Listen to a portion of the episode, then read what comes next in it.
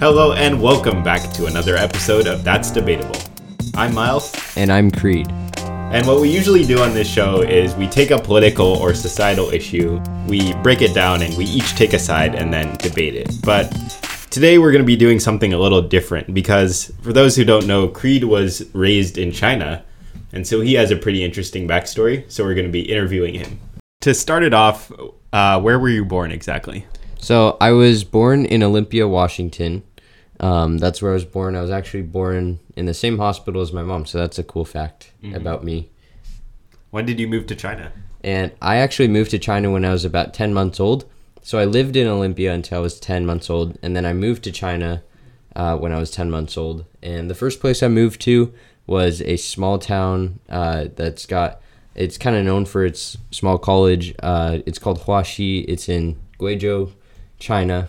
A bit- It's the poorest province in China, um, and it's in the southeast part of China. So, yeah, cool area. Why did you decide, or why did your family decide to move there? So my dad is an educator, my mom is a nurse, and so they went there to. My dad had some educational programs, um, and he ended up starting his working on his educational PhD there, and then my mom was a nurse, and so she just wanted to help out with people and teach a lot of the hospitals around there, um, with all their medical uh, jobs and you know how to run hospitals and you know even as a nurse she was able to be very helpful to the doctors and the people who were higher up in those communities and for relief after earthquakes and other things like that What sticks out to you the most about growing up in China? Well, obviously, growing up in China is way different than growing up anywhere else, um, especially where I lived in China. Uh, I grew up, you know, playing in villages, small um, towns, and, you know, I didn't have much, you know, electronics, I guess, is one of the big things. Is here I'm seeing a lot of people on their electronics a lot compared to there where it was a lot more, you know, you spend time with people and you go outside because it was a poorer place. So they didn't have as many electronics and it was also, you know, quite a while ago, um, 16 years ago from when I moved there. So that's that's one thing definitely, but then obviously it's a whole different language, whole different culture. It's I mean pretty much the entire world is different when you live in China compared to America. What was your experience in schools compared to here? So the schools in China, at least where I lived, I had a very unique situation compared to most people. Um, so I was the only non-native person to go to a school in that area for about a hundred mile radius. Um, I was the first white person many people had seen before, um, and so that was that was a massive, very interesting experience for me. Um, it was kind of funny. A lot of people would look at me like I was a ghost uh, sometimes, or they'd comment about like, "Oh, look, there's a foreigner." But I was actually I'm fluent in Chinese because of my upbringing there, so I'd understand them. Sometimes I'd say hi, and you know they'd always it would always be kind of funny to see their reactions. Um, and it's completely different culture because there there's a whole different style of how you can treat each other.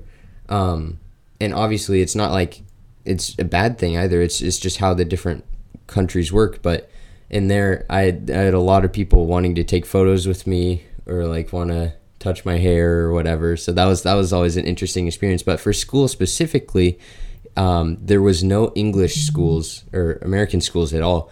So I went to a public Chinese school for the first ten years of my life. Oh, outside of you know, I think when I was four or five, maybe I started going to the public Chinese schools. But from the time I was five to ten and a half, that's where I went to school, and that was a very interesting experience because you know I was the only white kid there, and uh, yeah, it was it was very fun, but also a bit scary at times too.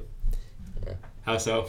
Well, I mean, obviously you're the odd one out, so everyone's looking at you, and they're you kind of have to be an example for what they believe everyone else that's like you is. So, you know, if they've never seen another white person before, I'm the only person they can reference. So that means if I'm being a good person, you know, maybe that'll help set a you know good example, or maybe you know change their mind on something they've heard before. But it's also, you know, there's a lot of negativity towards people that are different I mean, anywhere in the world. So that's another thing I had to deal with was being treated completely different because of how I looked.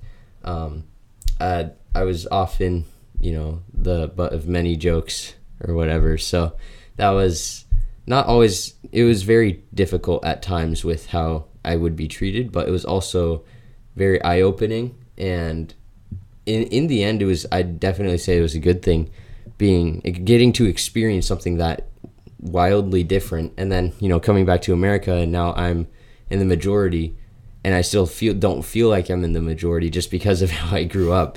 So I, I think it gave me such a crazy and wide perspective on life that even though there were so many hard times uh, that I had to deal with, I gained a lot from it. So that was that's really interesting to me at least.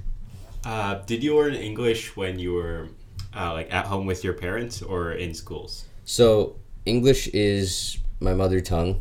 Both of my parents are from USA, so uh, they spoke English at home. And actually, when you're very young, you pick up languages extremely well. Like kids can usually pick up languages many times faster than adults can. So that's um, that's why I was able. You know, it, English is just natural to me. There's nothing, you know, there's no difference between me and any other native English speaker in how I how we view English. I'd say. Um, every once in a while I'll switch up English words for Chinese words and vice versa. So that's that's kind of funny. But um, Chinese also came pretty naturally to me. It was obviously a completely different language from what was spoken in my home, but outside was always Chinese. So in the home, always almost always English, a lot of English, but we'd practice our Chinese. And then outside of the home, everything was in Chinese. So it's like my second language, but I also feel like I have a deeper connection than as if I'm just learning it at school because I have the experience. I know, you know, I can tell the difference between certain accents and know what people are trying to say based off of that. It's like when people come to America and can't tell, you know, what a person from Texas is trying to say compared to someone from Seattle area. But I'm able to, with Chinese, identify some of those differences in how they speak. Um, in different areas. And so that that's something that i feel is pretty unique to me too is just that understanding i have. Yeah. Did you notice anything about the government while you were there that's perhaps different than it is over here? I mean it's a whole nother world. It's like you know i'm very very very grateful to live here in america. Um, i i can't really go into I, i'd rather not go into detail i guess about some of the things i you know, experienced. but I grew up learning that the Chinese government was kind of the best thing in the world. It was like all that there was for you. Um, and many other countries were viewed as just bad based off of Chinese history, at least. And um, so I remember Japan was always a big issue for me. And, you know, I had to wear the red scarf to school. I still have, uh, I think, two of my red scarves because um, you get one every year there. Um, but also, I often did not like to wear mine, so because I was just being annoying, I guess, to my teachers. But uh, they'd end up having to give me new ones. I think I probably collected probably maybe up to six or seven after being there for about five years. And so I still have two of those, and then the other five are probably somewhere. I don't know where. There's somewhere in the world. Do they emphasize communism where you lived? Uh, it's not directly shown as communism. They're not going to just straight up be like, "Oh yeah, we're communists." So they're the People's Republic of China. That's all that the Chinese people know. And obviously, censorship's another big thing there. Um, so censorship that plays a massive effect into many people's lives there, um, without them even knowing it necessarily. Um, but that was something I didn't really learn until later on, especially when I moved back here. Um, and I was able to see the difference in how people were able to speak more freely here. Um, or uh, honestly, here, there's an insane amount of diversity compared to there because there it's a lot of uniform thinking in certain things because it's just how the educational system is and how the government set the educational system up and the workspaces. Um, but as I said, I don't want to go completely into it because yeah. this is, you know, I want to keep keep the show light, obviously. So, yeah, but it was definitely it's a shocker, a bit of a shocker coming to America after growing up there. I was like, whoa, this is a this is crazy to see all the diversity here. It's Yeah. definitely pretty cool to come here and see that. Do you have any stories you could share about growing up in the villages in China? Yeah, so one of my favorite things to do when I was in the villages is there would often be hills, and where it was, it was often, you know, it was kind of like Seattle weather, to be honest.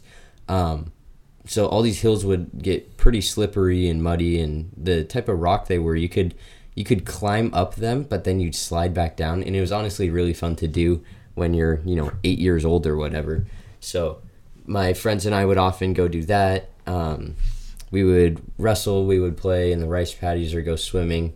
Um, obviously, that's you know not the safest thing to do is swimming in a fast moving river, but um, you know it was something I like to do with my friends, and then we'd uh, play all different types of games, mainly tag. That was probably the one we played the most. And then what was really interesting in the villages is the people group there, um, the minority group, they wouldn't really use nails or anything like that when they built houses. So it was all like massive Lincoln log projects with, you know, shingles for the roof. Um, but the shingles weren't glued together. They were just laid on top of each other. And when someone was building a house, the entire community would come around and build it all together. So it'd be like this massive project for, you know, a m- couple months or whatever, you know, and the whole community would get together, have a bunch of food, a lot, and all the men would be working on the buildings, and all the women would be taking care of the children and prepping food and you know helping set everything up and put fur- furnishing in. So that was really fun getting to experience that and actually help out a little bit on one or two of the houses.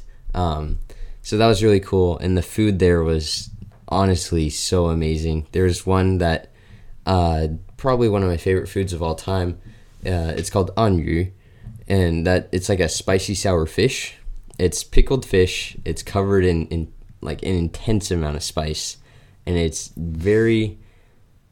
It, it is very sour. That, that's why it's basically a spicy sour fish, and so it is so good. But you take a bite, and then you're like your mouth is on fire, and so you have to drink a bunch of water. But it's so tasty that you can't not have another bite. So you keep going back, and apparently the first time I had it, I was I don't know maybe one and a half two, and I took a bite. I started crying, and then I did the sign language for more, and then I was like more, and then my mom would give me another bite. I'd start crying. I'd drink water, and then I keep asking for more.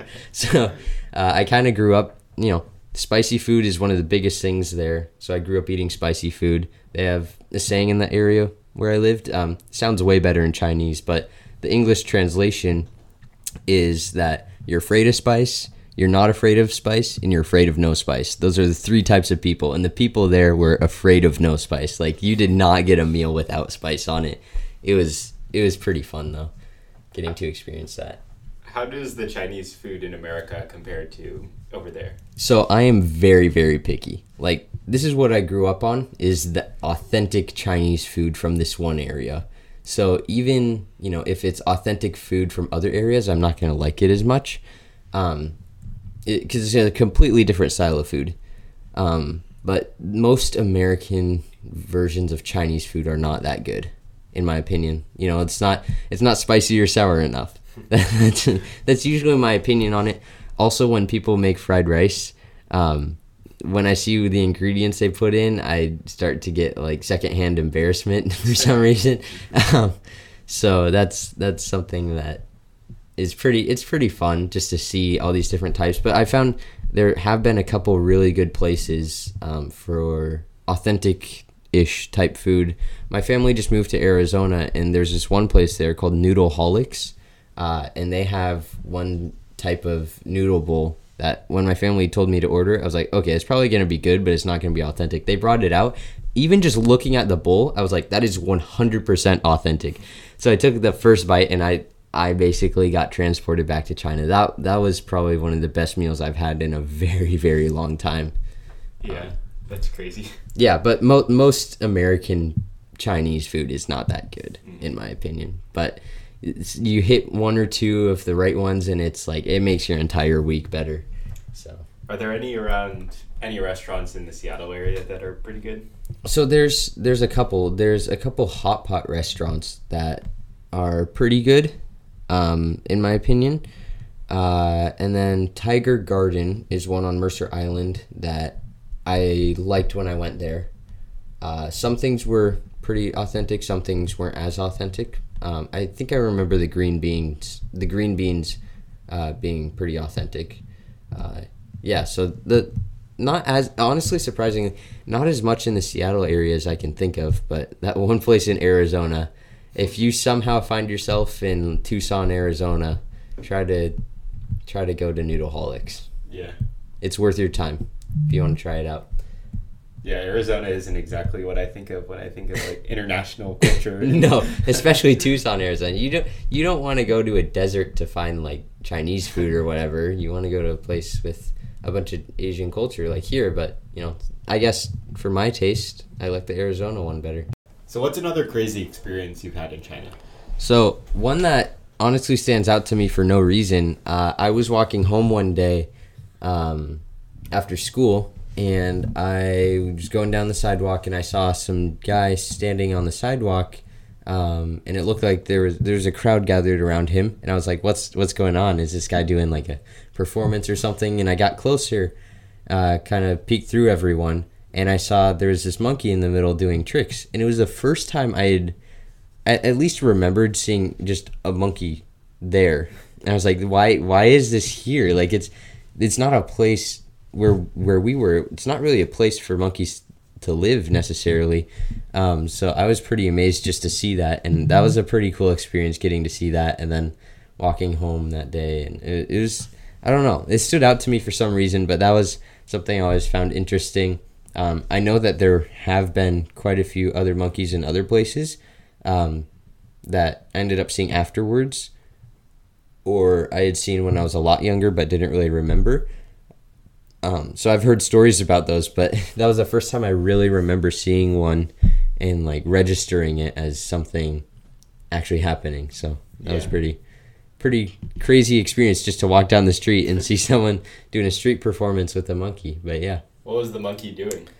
Uh, it was like you know just running around and like doing tricks and a handstand at one point or something like that and I don't know, everyone was just really surprised to see one. So I guess that was the main attraction is just it's being there. Yeah. But yeah, it wasn't doing.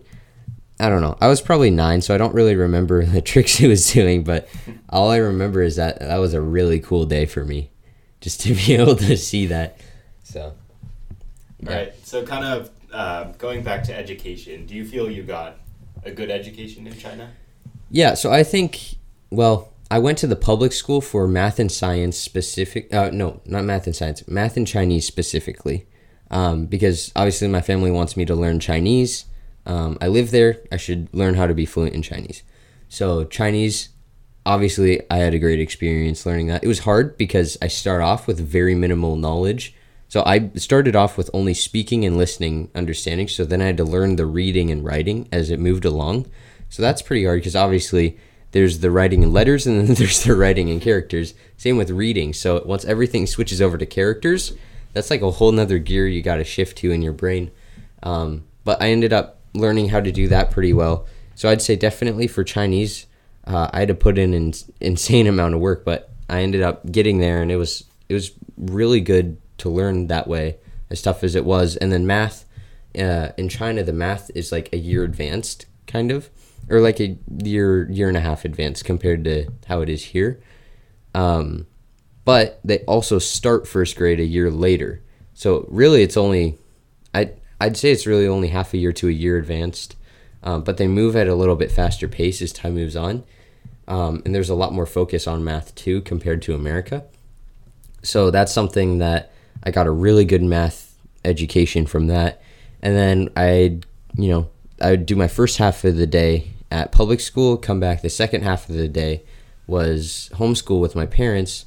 That's where, you know, I had an actual homeschooling curriculum. So I learned math, science, social studies, English, writing, um, you know, and then I, I learned from that too, um, which was really good. It was like, so I ended up doing like double math, which wasn't, which wasn't great, but it was also very you know, it helped me learn really well the basics of everything up until, you know, fifth grade, I think it was when I stopped doing that. Um, and then uh, I know that during third grade year in China is when they start teaching English. So that was an experience for me because the teachers there, they're all Chinese and so they don't have great English experience at all.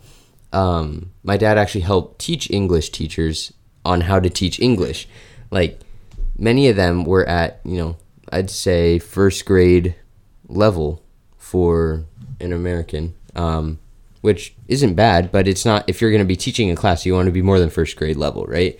So many of these teachers had strugg- a lot of struggles with pronouncing words or understanding words, and so that that's kind of what my dad would do was help teach them with that. And then um, I remember my English teacher was always a little bit wary to uh, talk in English around me, um, just because she knew I was, you know, I'm an American, and so she knew all that about me. And so sometimes she'd ask me if she's saying stuff right, and I'd say yes if she was, and if she isn't, uh, or if she wasn't saying it right, I'd try to as nicely say no, but this is how you say it. So she'd often go to me, and then at the end of your third grade year, there's this big test you have to take um, in Chinese school that your entire school gets graded on, ranked against other schools in that area, and then placed on like a priority list. So obviously, my school wants to do as good as they can. And my parents didn't really like me to go to the English classes there just because, you know, it's kind of wasted time for me. Um, but the teachers were begging me to take the English test for them. And I was already annoyed because I had to do the math and Chinese test. Oddly enough, when I said yes to take the English test, the one test out of the three tests I had to take, the one that I was the most nervous about was the English test. Because if I knew if I did not get a perfect score, that everybody would be like, oh, he's actually not that good at English, or they'd just, you know, it's confusing. Like if someone came here and was like fluent in some language, and then they take a basic test and they don't get 100% on it, then you're like, oh, what's going on there? And so I, I felt like there was a ton of pressure on me to do well. Um, because I mean, I had teachers come up in, to me and ask me like, "Will you please take this so our school can rank higher?" and so um, I was like, "Sure." English test and math test, those were fine. I was actually in the top, you know, my my class, my actual class, like not entire grade, but my actual class was sixty six people. Wow.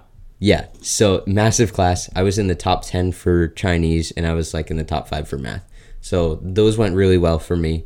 Um, and the English came around, and it's going well. It's easy stuff. I'm writing, making sure I use proper grammar and whatever, because I do not want to somehow get points knocked off. And then my teacher's like, "Oh, surprise, surprise! We're bringing in someone who's licensed to do this, and they're gonna say words in English, and you have to look at the multiple choice words and choose which one you think she said." And I'm like, "Oh, shoot." because I knew that many teachers who came in, they might be very knowledgeable if they're licensed and they were brought in from other places. Like she was brought in directly from the government. She's the one who does the government testing. So I knew she was knowledgeable at least, but I also knew that because of how different words work, she couldn't really say certain things as well as might be expected or understood. And because in China, oh, so here's another thing in China, the letter V does not exist. So if someone tries to say very, they're usually going to substitute an R for the first V.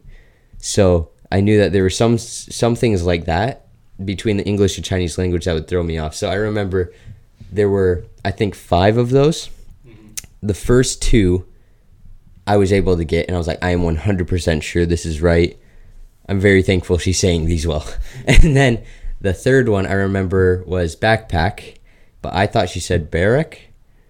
And so I was really confused. And then I also, it kind of sounded like umbrella at the same time. And umbrella and backpack were two of the choices. And so I was having like a mental breakdown trying to figure out which one it was. I ended up going with backpack. Nice. And, um, and then the next two words came around and I was pretty shaken up by then, but I was able to figure it out, which was nice. And then, um, then at the end there's an essay and i finished the essay and then there's like another 40 minutes left for the test, and I'm kind of just sitting there for 40 minutes because we weren't allowed to turn it in until the class ended. So I just sat there for 40 minutes. I couldn't even doodle or anything, so I just, you know, I'm a third grader. I just stared around the room. Um, I end up getting the score back a week and a half later. I got 100%, and that was the one thing I was the most excited about that entire school year. Just from that test, I was like, I am so thankful that I got a 100% on that. Yeah. Um, but yeah, overall, I'd say my education there was good. Like, there's, I'm not behind in anything. Maybe I'm a little bit behind in some of the, I don't know. I have more of a math and science brain, so some of the English stuff that even I learned from homeschooling, I struggle with a little bit. But overall, I'd say I'm, you know, I'm in a good spot. I didn't really fall behind in anything, and plus, I learned a new language. That's that's real great. So, yeah. Going back to that test you took, how do they rank the schools, or how does how do the ranks impact things? Well, I know for ranking the schools, it's just, you know, average scores, I think. So there's like a max score and then average score. And then I think, I'm not entirely sure why the ranking wasn't so important, but my, my guess is that that ranking helped improve government funding for those schools um, and probably also gave some of those teachers awards or whatever um, or paycheck raises. I don't know. Something like that. That would be my guess. Um, the yeah so that, that is my best guess for why they wanted me to do that test so badly but Yeah, I know in America they have for elementary school they have the SBAC, and I think it works similarly for that. That if your students do better, your school gets more money, which seems a bit backwards. Like, a little bit but then it also makes sense to some extent because it's like oh this school proves that they can do well so they're worth more for funding and then you know that it kind of creates a gap but also is trying to it's like trying to do the right thing but somehow creates a gap while doing the right thing Yeah. which makes it like not as good i don't know it's a weird situation I guess Anyways. it depends what your goal is. Like, if your goal is to create equality, you probably want to give the money to, the lower performing schools. But if your goal is to have like a good return on your investment with those students, then you're better off Yeah, giving money. but then the also, you know, if you get zoned into the worst school, then you're like, ah, shoot, if I lived one house over, I could have gone to the better school. yeah, So there's that's a that's a whole d- different topic. we could actually probably do this as a show next week. yeah. Uh, listen in for maybe this, but um, anyways, what, what's next for questions? Uh, when did you move to America, and where did you go? Okay, so I was 10 and a half, or I think I was, yeah, I was about 10 and a half, and I moved to California, uh, Ahwahnee. So it's right outside of Oakhurst, which is, you know, about 40 minutes away from Yosemite. So I would go to Yosemite quite a bit, at least once, once or twice a month. Um, so that was a pretty big highlight. And just moving from a small town into a small town in China into a small town in America was very nice as a transition because where I lived, it was there was like 50 acres of wildlands just around us that we could go and play in, uh, my siblings and I, and so that was really helpful. I'd say for adjusting is getting to have that experience of not being thrown straight into a city and public schools. Um, I went to a private Christian school to start out with for that year. Um, so that, that was a good experience just getting to adapt smoothly, I'd say. Obviously, it's not going to be smooth. I just switched from one side of the world to the other. But smooth, more smooth than going thrown straight into a public school in America in a big city or whatever. So, What were some of the things that were shocking to you when you moved to America? Okay, the first thing um, that really shocked me when I moved to America is all the signs were in English. That was mind blowing to me. I was like, everybody here knows English? And my mom was like, yes. And I was like, everybody? She's like, yes. And I was like, no way. She's like, yeah, pretty much everybody here knows English. And I'm like, that is just so cool to me. Does everyone know Chinese? And she's like, no. And I was like, what? How could that be? So that was one of the big things for me. Um, is get, is learning about the it, it it's it was so interesting everything being in english um, i did end up losing a good amount of my chinese which was ended up being a i'd say it wasn't like a problem but it kind of hurt me a little bit personally. I was like, I feel really bad for losing this. So I ended up taking it later on in uh, at Mercer Island High School, which has been great. Um, great Chinese program, honestly. Um, so that was good. But I remember just being so amazed that everything was in English. That was like the coolest thing for me. So you've moved around quite a bit. So what do you consider to be your home? I personally do not feel like I have a home home, as many people would say. Um, you know, people who grew up in one place their entire lives, they have they have that kind of home feeling. For me, I lived in multiple different places while I was in China. I've lived in multiple different places in the USA. Um, the longest I've stayed in one place, I think, is almost matched. So I've lived about six years in Mercer Island, almost, I think. And then there was one town in China that I lived about seven years in, but I also during that time kind of went around a lot, traveled a lot. So it wasn't, you know, exactly seven years, but same with Mercer Island. Um, so I'd say between those two places, I just have to call it even and be like, I personally, I'd probably choose the China, uh, the town in China. Um, but I don't feel like I necessarily have that sort of home, as most people would say. But um, I just I just like to say I can adjust to anywhere. So that's that's what I go with. Usually, is like my home is wherever I wherever I am. So yeah. All right, so I think that will be all for today's show. I want to give a big thanks to Creed for being willing to share all of this with us. Yeah, thank you for letting me share. It was super fun to do. You can listen to our show every Thursday at 7 a.m and as a podcast in Spotify under the name That's Debatable. And we'll see you next week. Remember to stay tuned to KMIH 889 The Bridge for more music and conversations that spans generations.